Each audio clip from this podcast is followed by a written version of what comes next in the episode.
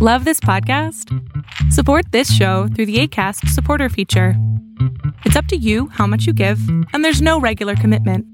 Just click the link in the show description to support now. I'm Sandra, and I'm just the professional your small business was looking for. But you didn't hire me because you didn't use LinkedIn jobs. LinkedIn has professionals you can't find anywhere else, including those who aren't actively looking for a new job but might be open to the perfect role, like me.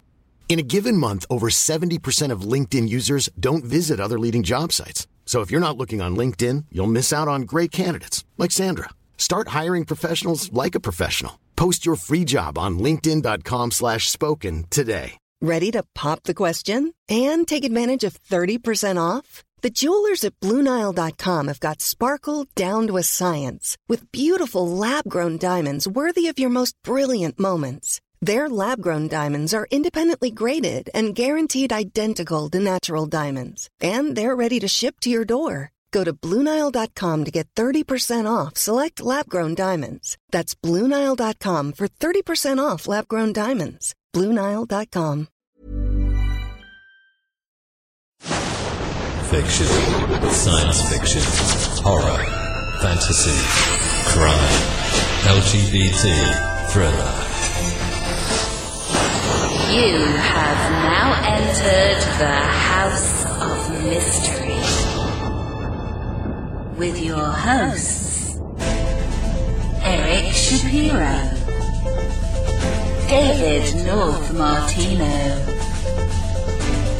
John Copenhaver, and Al Warren. Heard on 106.5 FM Los Angeles 102.3 FM Riverside. and 105.0 AM Palm Springs. So our guest uh, is uh, Richard uh, Shelby. A lot of people will know him from his book Hunting a Psychopath, and that was the East Area Rapist Original Night Stalker Investigation, and he's from the uh, the original uh, investigator. So, uh, Richard, thank you for taking the time. I know you're probably really busy. I'd be here to help out, do what I can. So, so were you surprised?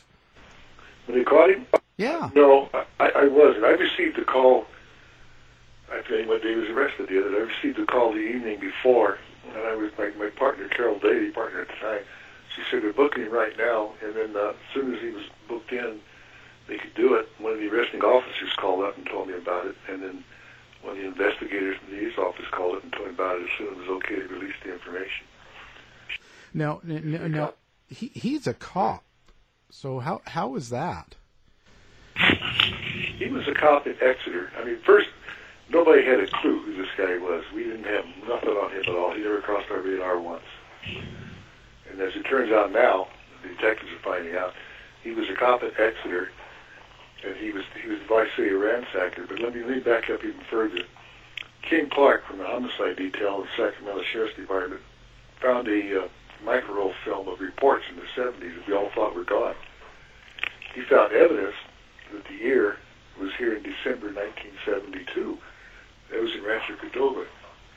A, a individual in, in Cordova where the this was laid to go down, found his dog beaten to death. I think he beat it so bad they had to put it down. Oh no. According, and what he found out was a suspect or somebody was going through somebody's backyard at night, and they would go over the fence into the yard where this dog was, and they beat it to death. Well, that was 1972. In January of 73, I, I got written down someplace. I think it was January 73, there was a rape of two sisters. And it was the same method as the East Area rapist. And I say that because of physical descriptions. And the first thing he said to him was, all I want is your money. And that's what the EAR told all of them. And then you have a series of burglaries with a distinct MO of the Visalia ransacker. And Visalia, where the guy was breaking into houses and whatever the hell he was doing, he'd steal stuff down here and play with himself, I think. And uh, it was uh, things like he would block all the front doors, get open, make escape exits. He would turn off anything made noise. Sometimes, mostly down there, he took uh, junk jewelry and not much it, just odds and ends, silver coins, and that kind of stuff. Up here, he was doing the same thing. he was seen three times up there. Each time he said he was a kid, 15, 16 years old. He, and once he saw was seen running from the scene, and he was described as pear-shaped, didn't run very well. In one of those burglaries, a bunch of silver dollars were taken, or silver coins of some kind, and $82 bills. Well, I don't know exactly what the timeline was, a few days, a few weeks. A 15-year-old kid in North Highlands, which is a few miles away, was spending silver coins and $2 bills. And the clerk, who was 19 himself, told the guy, oh, you don't do that. They're worth more than your face value. So I got my mother. I'll get more. And then all of a sudden they stopped. I think it was in uh, March, end of March, late March. They just stopped. But on the cat burglaries. So we don't know who that was. But then in Visalia, 1974, 75, you got all these ransacker burglars, and the guy goes in, ransacks, takes that stuff, steals men's clothing, tosses men's clothing around, just do it all over the place, ransacked the place quite a bit. And then uh, he went into the Snelling residence trying to abduct a young daughter, and he murdered her father, who was Professor Snelling. And then a few weeks later, a couple months later, I guess, Visalia PD had Officer McGowan and others on stakeout. McGowan confronted the guy. The guy shot at him. He shot through a hole in the fence. Hit the flashlight McGowan was holding up. Fortunately, it wasn't in front of his face. And uh, knocked McGowan down. The guy got away. What they now know is he was a police officer at Exeter. That's why he, he left. He's already copped out the cops he did this. And he left and came up here because he's going to get a little hot down there. I have heard, but don't know, and, and it figures his parents lived real close to these rigs went, burglaries and rigs went down in, in Rancho Cordova. And just as a side on that, 1976, early 1976, I investigated Stuart Rakers. Eight of the rigs he did occurred within blocks of where his parents lived. Well, all these rigs in Cordova, if I understand it correctly, occurred very close to where his parents lived. So that's including anybody working at Cyril Ragus. Ragus may not hit in his own neighborhood, but will in his parents' neighborhood for whatever reason that thinking that is. But anyway, he comes up here and he goes. He's apparently been a reserve officer for Roseville BCPD, and he was there. That's all I know. And then he became an officer for Auburn Police Department, which is just a few miles here. And then he got fired for shoplifting a hammer and uh, dog repellent. It was after that the homicides occurred down south. I'm guessing, pure speculation, that he was getting ready to commit murders up here. But when he got fired, he just headed out here because his, his name had come up on the on the radar, so he left. He went down south, and then uh, some. How, how did during these things like the the Visalia ransackers, how how could you, what made you decide that it was no longer um, the rapist? Like the uh, like, how could you tell them apart when they're doing the same things? Okay, they they weren't. They were doing mostly the same things. There were some differences, but what really got me, when I did the book, I tried real hard not to say you know positive about this and this and this. But I got to the point it became positive. There was two people by saying up here they could have known each other. There were so many similarities. But under hypnosis, you got two different people. You, first, you got all these witnesses, Saul Prowler. Then you have two people, McGowan and uh, Beth Snelling, McGowan's daughter, the guy she, she killed her father. On hypnosis, they give a description of one guy. And under McGowan was the best. The guy was basically fat. He ran knock-knee and he couldn't jump the fence. He'd climb over it. Up here, the guy was about five nine, and there was something about that too. How clever he was. He was five nine. He was pretty solid, and he, could run, hit a fence with one hand, go right over it, be across the field or the yard, and the fence, going over that in no time. They are not the same. What, no matter what you say, they're just not. Yeah. No, I, I was just going to say, uh, it, it, did you expect him, the killer, to be a, a, a cop or some sort of law enforcement, or did that ever run across your mind? It, it did. When I when I put together the book, when I was working the case, and we we wondered all kinds of. When I, when I put together the book, what I did was a, a report. Went back and I took statistics and tried to round the curves off of it, the edges off of it, and make it so somebody would read it. But I, you, you couldn't sit back and say he's obviously this or this or this.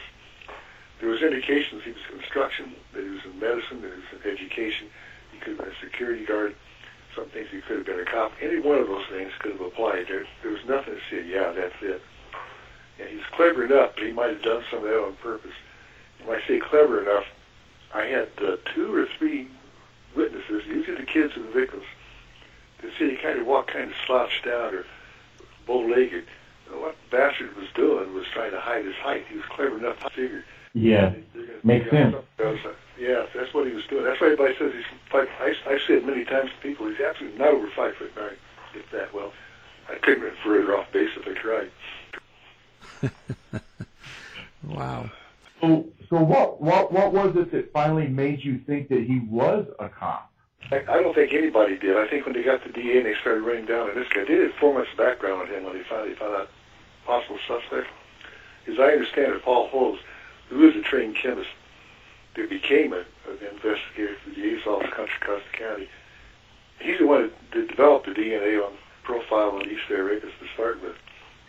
And they just went that they went what they put together some kind of a profile DNA and they went surfing through these various genealogy websites and started finding people that seemed to match. And then they started breaking it down from there. And they started running down different people until everybody just fit the pattern. And one guy fit the pattern. That, that was this jerk. It had to be him at that point. But nobody, I mean, Paul Holes himself was convinced the guy was into some sort of you know, architectural construction, housing development, that kind of stuff. Nobody really figured well, out he was about. Well, th- thinking back to, uh, to the profile that you gave us when you were giving us a brief beginning history of it, he already showed sociopathic tendencies. This whoever the ear was, yeah, he did. As far as the the suspect, I don't know when he didn't. He wasn't born that way, I don't know when he started doing this. But he apparently was doing it out in Exeter, Exeter, I guess, the name of the town. But I can't answer for what they were doing down there. Somebody should have picked up on it, but I guess not. Matter of fact, they interviewed his ex-partner, who hadn't, I didn't have a clue. So the guy was just one of the guys. He just, you know, there's nothing to indicate he was anything wrong with him.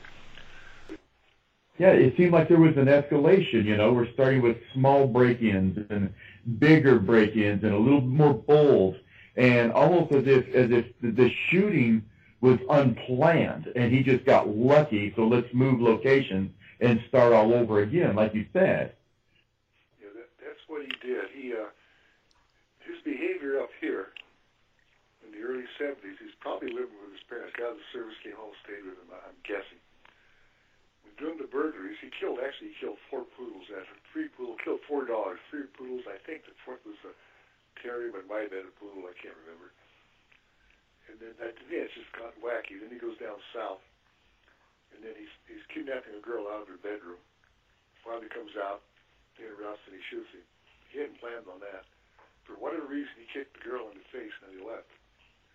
And then then McGowan comes right behind him, and all the touches him on the shoulder. He's right there and then they have a little encounter, and the guy goes in and he's looking right at McGowan. McGowan shines the light right in his eyes, so you got a pretty good look at the guy's face.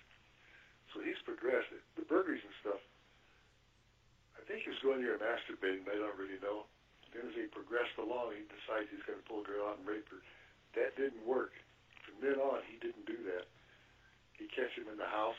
When he came back up here, and then he started raping. He catch him in the house.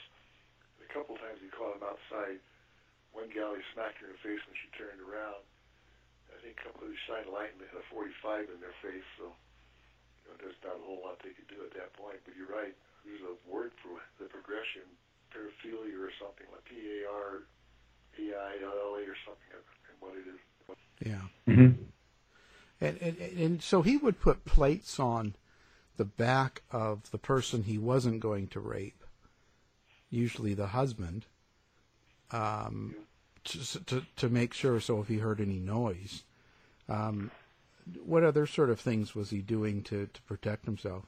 Usually the husband, um, to, to, to make sure. So if he heard any noise, um, what other sort of things was he doing to, to protect himself?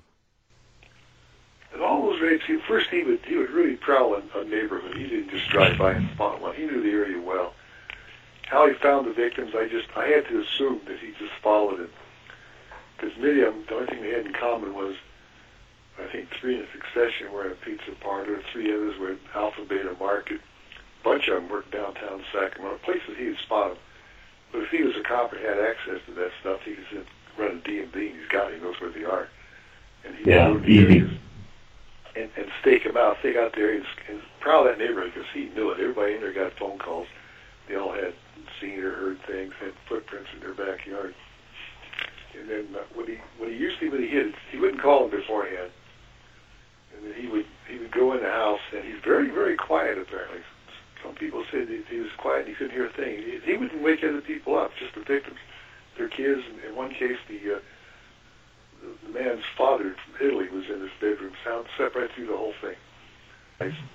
And then he'd say, you know, he'd make her tie him, and she'd, he'd tie her, and then he'd go back and re-tie him, and he always tied all of them so tight their hands turned black. And I talked to the arresting officer, and listen, he said the guy these cuffs are too tight, the officer's comment was, oh really? How ironic. I kept telling him all along, and one thing I want to do if you ever catch him is I want to put the cuffs on, check him for a good fit.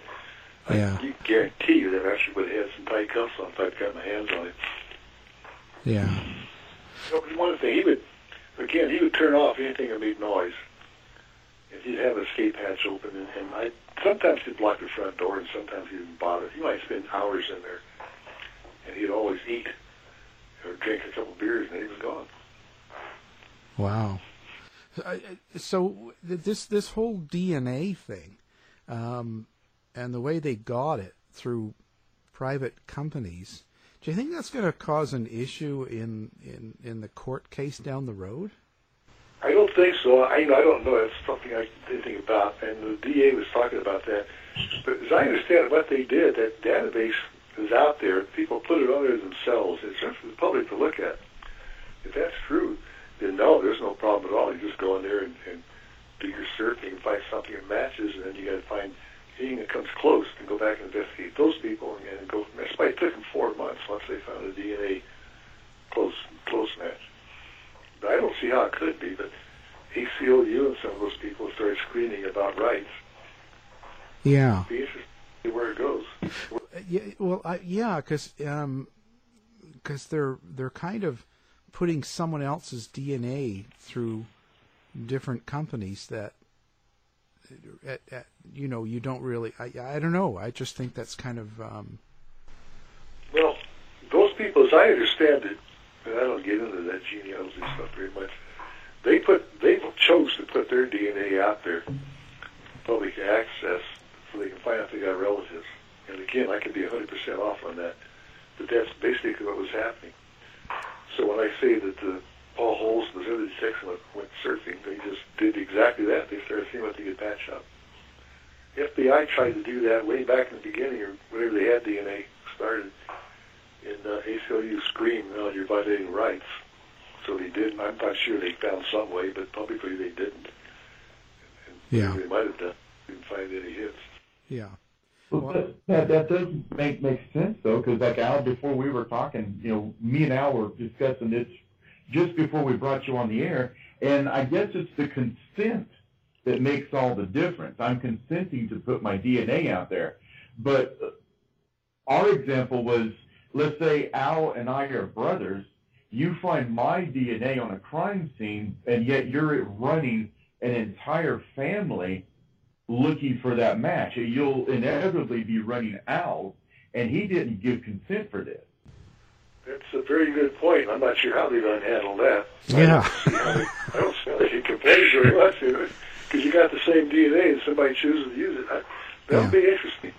Yeah, that's kind of what we're. Uh, you know, we we think more on those terms. We're not uh, not so much of. Uh, I mean, I'm glad that they caught him and uh, and they did what they did, but you know the the the way uh, the the world is lately, it just uh, you you don't know who's going to be um, complaining. Uh, it's my That's. Yeah, well, I would hate to see him be turned free over a technicality. I mean, it's been how many years now? 40, 50 years you guys have been looking for this guy. And now you've got him, but the method is just so questionable. Well, they didn't get what they got was a family related to him. They started investigating those families through common sources, I guess, and, and then they went back and found this guy, and they picked up his DNA and it pinned it right down to him. So you're right, it's a good question, but I think it's going to hold up. They must think the same thing in order to try it. I can't imagine any other way to, to get it because they just had nothing to go on.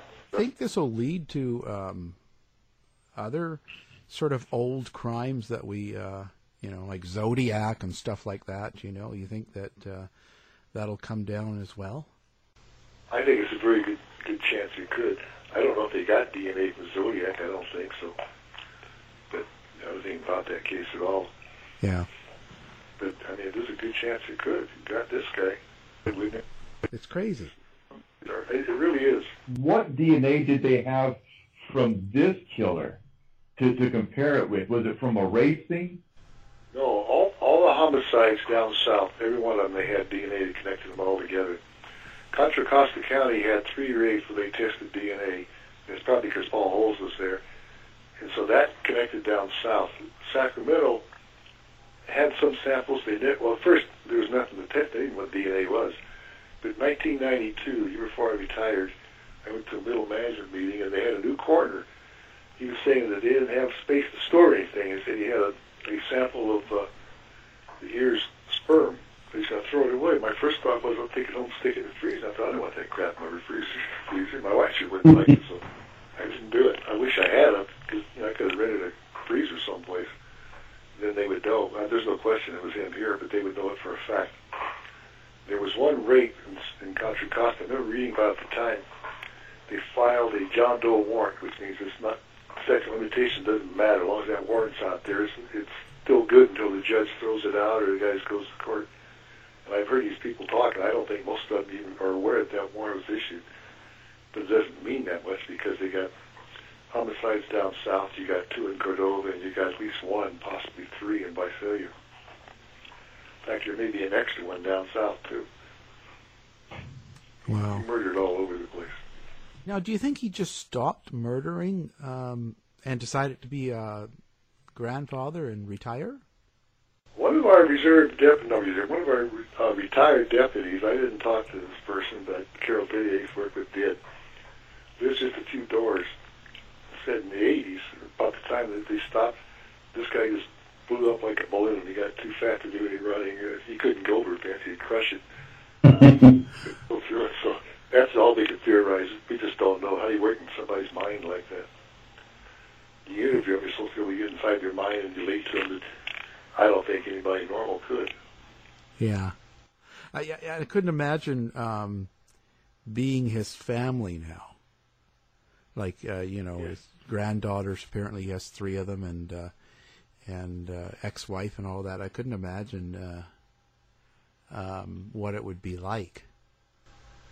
I get two comments about that. One, I, I, I can't imagine what they're thinking. Number two, and this could be fire something up, but there's there's indications a couple times, maybe two, that this guy had somebody pick him up afterwards. But one indication that none of the cops will even talk about until all of them. Uh, victim, and and they both victims man in bed when they heard they heard a horn honk like three times. Then there's three three knocks or something at the door, and three knocks at the window. And I think the man didn't hear all that, but then the woman heard a woman a woman whispering through the window, and, and the suspect whispering back through the window to the woman. Then he heard she heard the car drive off. So I mean that's just a speculation because we had Gallegos and his wife were doing all this kind of stuff. And, and this I probably should have brought it up. Investigators are probably thinking about it. But A lot can happen in three years, like a chatbot may be your new best friend. But what won't change? Needing health insurance. United Healthcare Tri Term Medical Plans, underwritten by Golden Rule Insurance Company, offer flexible, budget friendly coverage that lasts nearly three years in some states. Learn more at uh1.com. Hey, I'm Ryan Reynolds. At Mint Mobile, we like to do the opposite of what Big Wireless does. They charge you a lot, we charge you a little. So naturally, when they announced they'd be raising their prices due to inflation, we decided to deflate our prices due to not hating you. That's right. We're cutting the price of Mint Unlimited from $30 a month to just $15 a month. Give it a try at mintmobile.com slash switch. $45 up front for three months plus taxes and fees. Promo rate for new customers for limited time. Unlimited more than 40 gigabytes per month. Slows. Full terms at mintmobile.com. Many of us have those stubborn pounds that seem impossible to lose, no matter how good we eat or how hard we work out. My solution is PlushCare. PlushCare is a leading telehealth provider with doctors who are there for you day and night to partner with you in your weight loss journey. They can prescribe FDA-approved weight loss medications like Wegovy and Zepbound for those who qualify. Plus, they accept most insurance plans. To get started, visit plushcare.com slash weight loss. That's plushcare.com slash weight loss. I'm Sandra, and I'm just the professional your small business was looking for. But you didn't hire me because you didn't use LinkedIn jobs. LinkedIn has professionals you can't find anywhere else, including those who aren't actively looking for a new job, but might be open to the perfect role, like me. In a given month, over 70% of LinkedIn users don't visit other leading job sites. So if you're not looking on LinkedIn, you'll miss out on great candidates like Sandra. Start hiring professionals like a professional. Post your free job on linkedin.com slash spoken today. Got Yeah. some woman helped him somewhere down the way. Yeah. He may not even been married at the time. I just don't know. Yeah, it, it brings up uh, interesting point because uh, we've covered cases before where people have had their wives um, help them out uh, and be part of these these these murders. And I, I'm not saying that, of course, we don't know, but. Um, did did you see that? Did, were you did you ever watch that CNN special they did just a while back on on the East Area rapist? Is that the one where they had the panel after everybody was talking?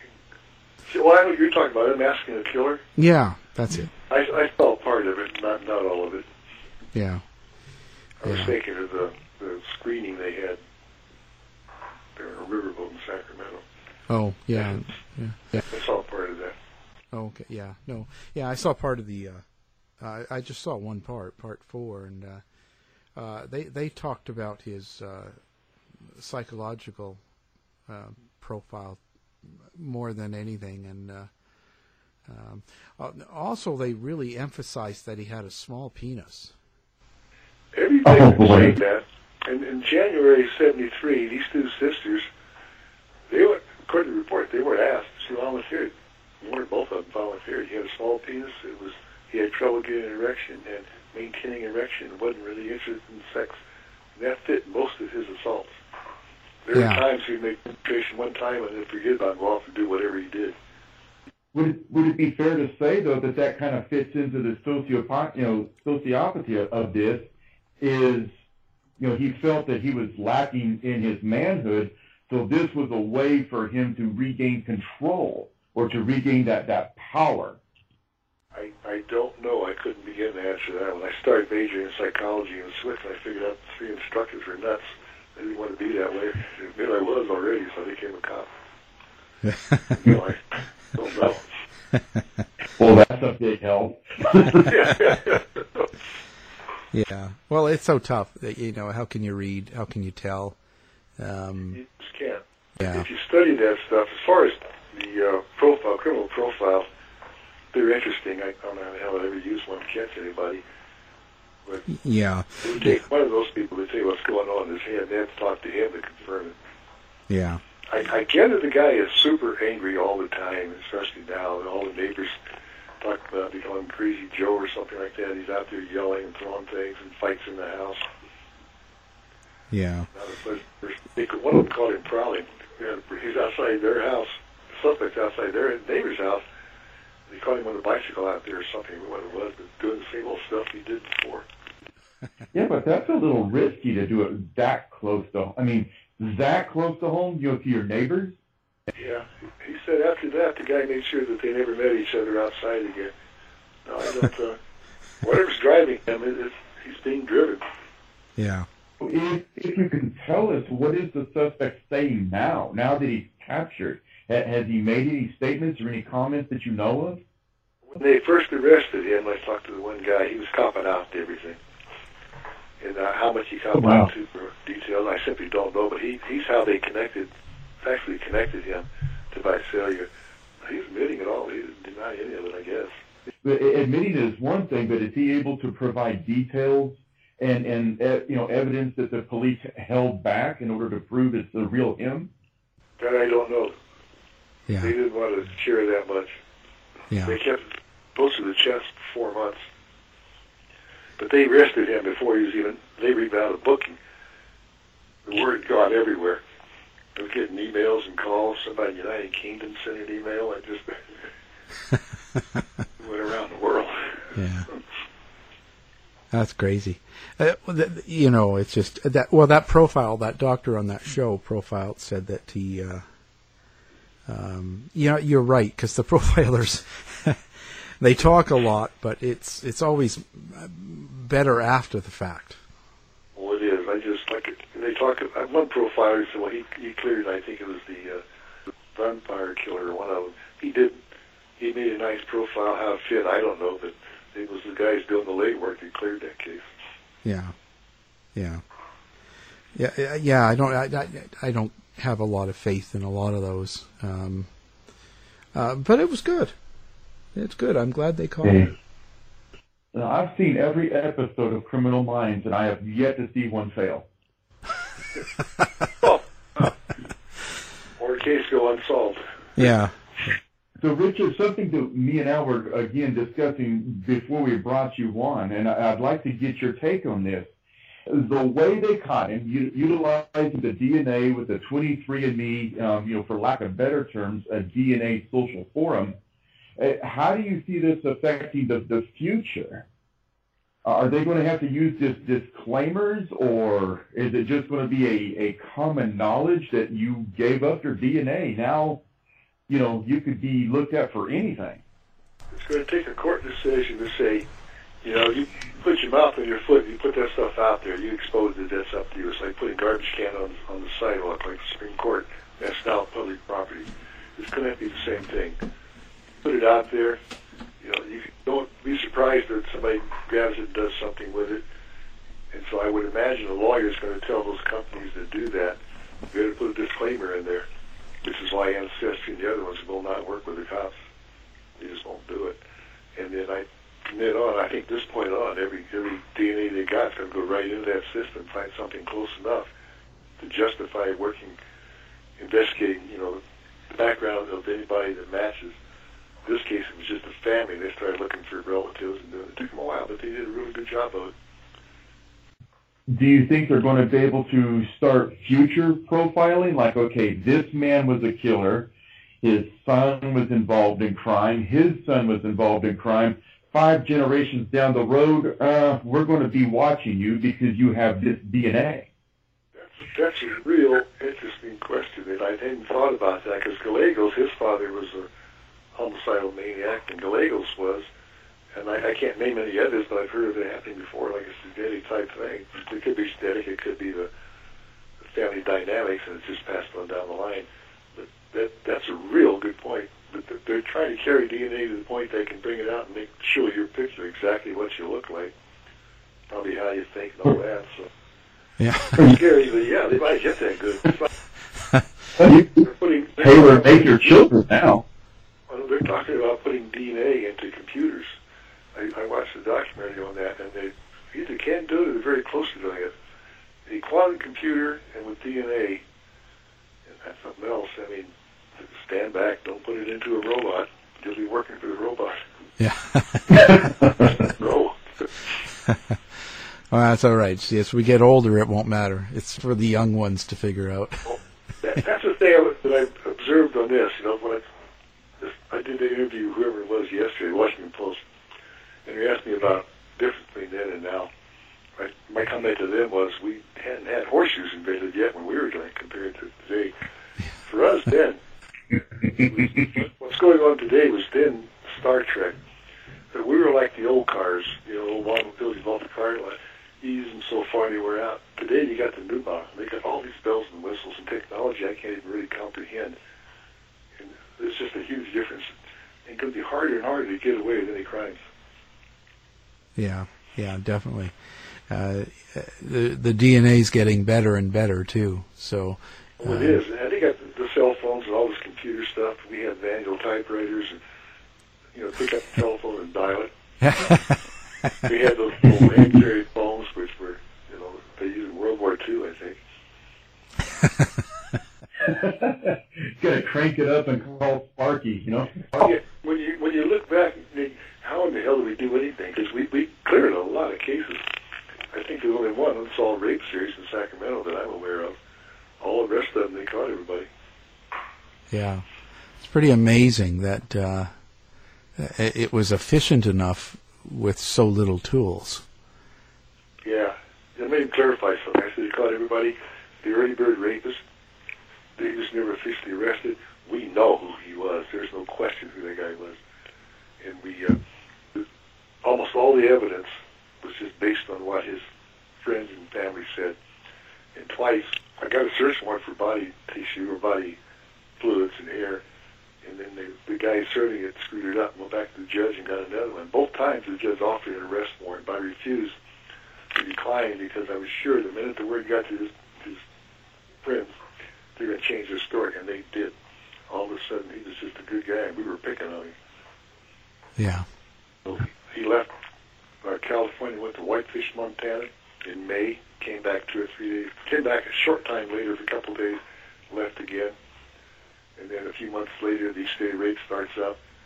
And I can almost guarantee you that if he hadn't copped out and we were going to court, they would have said, well, you got the wrong guy, and they would have cut him loose anyway. That's going to be real uh, frustrating for um, a detective like yourself to be uh, on a case, and when you know someone that is guilty, but they don't get convicted. Oh, it really is. We'd had DNA, he'd been dead in the water in no time. I wouldn't say, well, he did 41 rapes. He did them over a period of about, oh, I think six years, something like that. He his last rape was in February of February 4th, 76. I was promoted inspector two days later. And a couple weeks later, I got all the reports on that case, and then I started going through it. And it was pretty clear it was him. The, hard evidence we had was a patrol officer took eight driver's licenses showed it to the gals. He said, that looks like him. And we had his van. And the rest of it was just pure circumstantial. And just Yeah. just couldn't, couldn't go anywhere it. What's interesting is when I was working on that, there was the son of a local reporter. Kept, I forget the guy's name. Kept hanging around. And uh, I got him to take a, a polygraph. And he flunked it so big. His stain started to his face. And we had nothing but my suspicion he was a copycat. I was pretty sure he was a copycat involved with a couple of those. And, then later on, he became a reserve. Was out there chasing the hero one night. So, he was apparently wasn't the guy we were looking for, but that's one of those things you'd put in a book somewhere if you're a, a novel. Yeah. Now, now California's got the death penalty uh, right now, but it seems like the um, Supreme Court of California um, never lets it happen. Um, so, do you see that? Do you see that as how it's going to go with him as well? Yeah, you've had uh, uh, the public demand might be enough. In California, I don't know what to say about it. I was born here. I'm not a Californian. I live here. But Brown and some of these other people, then Governor Moonbeam, and some of the others, as far as I'm concerned, they've given the state away. Yeah. You got like 800 or 900 people on death row. Me break. Either kill them all at once or turn loose, put them, commute the sentence to life or something. I don't know. Yeah. Yeah, yeah, because I noticed that I was working on a, a book, and uh, it, it it just seems like they they've overturned like sixty five out of seventy three death penalties or something. Well, when Brown was governor the first time, he appointed uh, Rose Bird as the Supreme Court justice, and she had never tried a, court, a case of any kind in her entire career. And she went on a campaign. How does that happen? Because he's he's a, he's a Jesuit. He's not really a politician or anything else. Yeah. And the uh, she every time a, a homicide or a capital punishment case came before her, she had commuted without exception. And then when she started running for re-election, she went on campaign that we were trying to turn this into I don't know a bloody state or something, kill all these people. She was, she used her personal opinion of prejudice as opposed to what the law said, and it hasn't changed since. Yeah, yeah, yeah. I heard that that when I was going through that that it's a tough state to get anybody killed between the them and uh, Jerry Brown. You're not going to get anything. So No, no, you're not. Ask any cop in the 70s about Chief Justice Bird, Rose Bird and see what they say.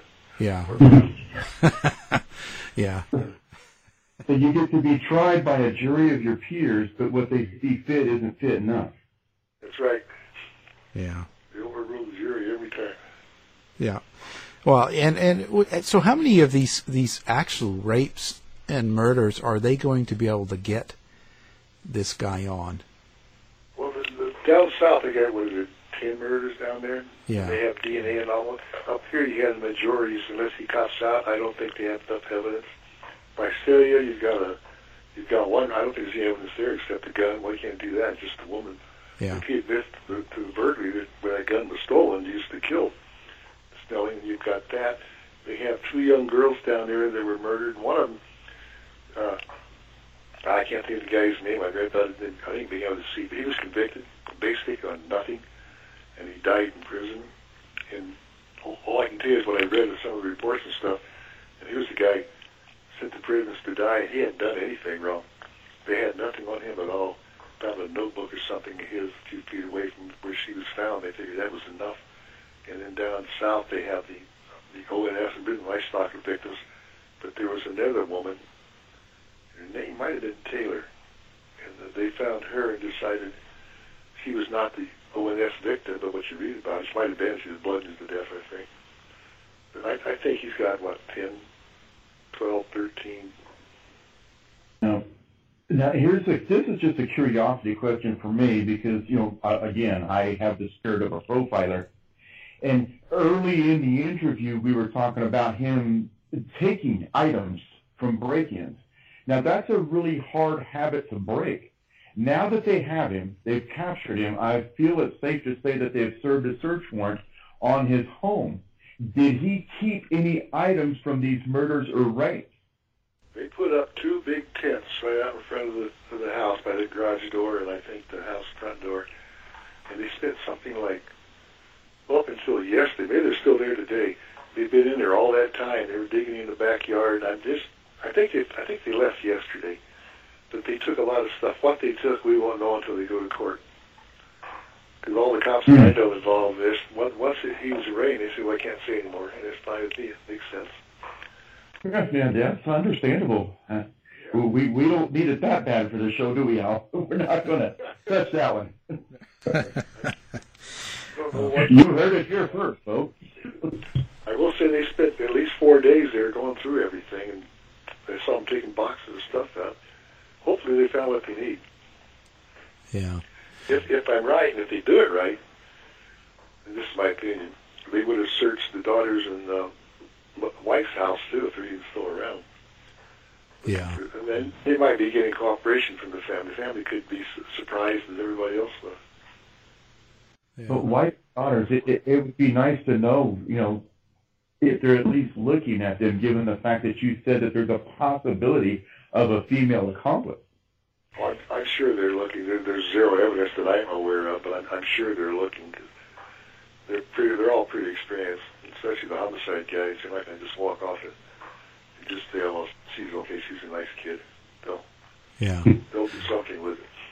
The, the, the profiler on the uh, CNN report said that the uh, um, whoever he was married to um, would have had an S and M relationship with him, and that they would have to be into that kind of lifestyle because he would not be able to live without it. I I have to agree with that. I wouldn't have even thought about that. That makes perfect sense. Yeah. So, um, uh, you know, I, I, that it's kind of, uh, but you know, to tell you the truth, I think this is going to go uh, pretty big time. I think you'll see some um, lawyers that are celebrities coming out and uh, working on his case. I don't think this is. Yeah, they're they're out for the notoriety. You're right. Yeah. And Michelle McNamara's book, they're, they're going to make that to a movie. Uncertain. Yeah. When they did the 48-hour program on it, I watched it. It was about her, not the book, and considering where her husband worked and who's who uh, contracted her to do the book. I, I tried to get people to bet me there'd be a movie, but nobody would. Yeah. And, uh, HBO or NBO or something like that just bought the rights to her book recently. Yeah, yeah, I can see it too. I, I I'm halfway through that book, and uh, yeah, it was it's it's um, it's good, but not so good. I um, that's Well, the I have two things to say about it. One, she wasn't particularly nice to me, but we were, we were having another one of our arguments. Two, she added nothing to the investigation. Right. Everything in there you can find in the other books written about it. Yeah. Yeah, and she did uh, for me way too much. Um, uh, when when the author gets personal, she had a lot of parts that went on way too long. Yeah. It didn't make sense. It didn't connect to what the book was. So, uh, but rest in peace. Uh, she's not. She's no longer alive. I, I don't know if you know that, Kevin. But Well, yeah. No. yeah, You can't disparage the dead, I guess. But yeah, we, we, we'd have our arguments, and then we'd get back friendly again, and then we had an argument. We were starting to get friendly again, and she died. yeah. She was really young too. She wasn't she still in her forties, I think. Yeah, 47 or... Matter of fact, that's, we, we raised mandarins commercially, and I'd send her a box every year, and if I didn't say one, she'd buy one. Yeah, We had lunch up here a couple of times. yeah, yeah. It's, it's it's too bad, you know. Um, but interesting, interesting. We'll see where it goes. Uh, it- it- so, what's your plans now? Um, I guess you're retired and uh, you're trying to stay out of the limelight. Yeah, that would be nice, but you know, I, I don't know what I'm doing in the limelight. Really, it's, it's funny when I when I put, put first uh, uh, Russ Ollis, retired special investigator, asked me in 2009 to write down what I could remember. It started out with about 25 pages and got a little more. I, I could not gain access to the reports, even though I had them all at one time and gave them back to the sheriff's department to see myself. So somebody sent me a, a CD with all that stuff on. it. I didn't know where it came from. No return address. I, actually, I took it with. And I told my wife, I'm going to make a book out of this, like, you know, tongue-in-cheek, call myself an author. I consider that a lark. And the little things like that kept coming up. And then my daughter-in-law emailed me yesterday and said her brother over in Japan saw the news about the EAR and saw my name in there. And then her sister in Canada did too. Yeah. My wife, I'm, I'm international. Yeah, yeah, you're you're gonna be the hot stuff. Uh, yeah, like I, I, I, I'm surprised. I'm surprised they caught him, and I'm surprised all this happened. And uh, uh, it, it was just crazy. And uh, like I said, we were getting requests. I had like three requests to get you on the show, and I was planning to. Just a little sooner now. they kind of pushed it up. Yeah, they they pushed the date up, but uh, uh, no, I, I, appreciate that you take the time and uh, you're doing it, and um, and uh, again, let's uh, plug your your book, and it's called uh, "Hunting a Psychopath: The East Area Rapist." Original Night Stalker investigation, and the the author and our guest has been uh, Richard Shelby. Thank you for being on the show. Glad to help out. To find out more about our show, guests, or listen to a previous show, visit our website at www.somethingweirdmedia.com.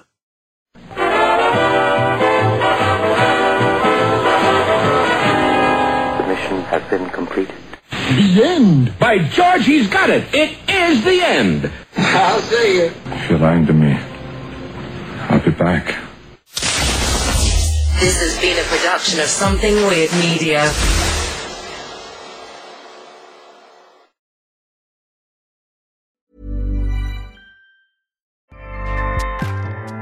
ACAST powers the world's best podcasts. Here's a show that we recommend.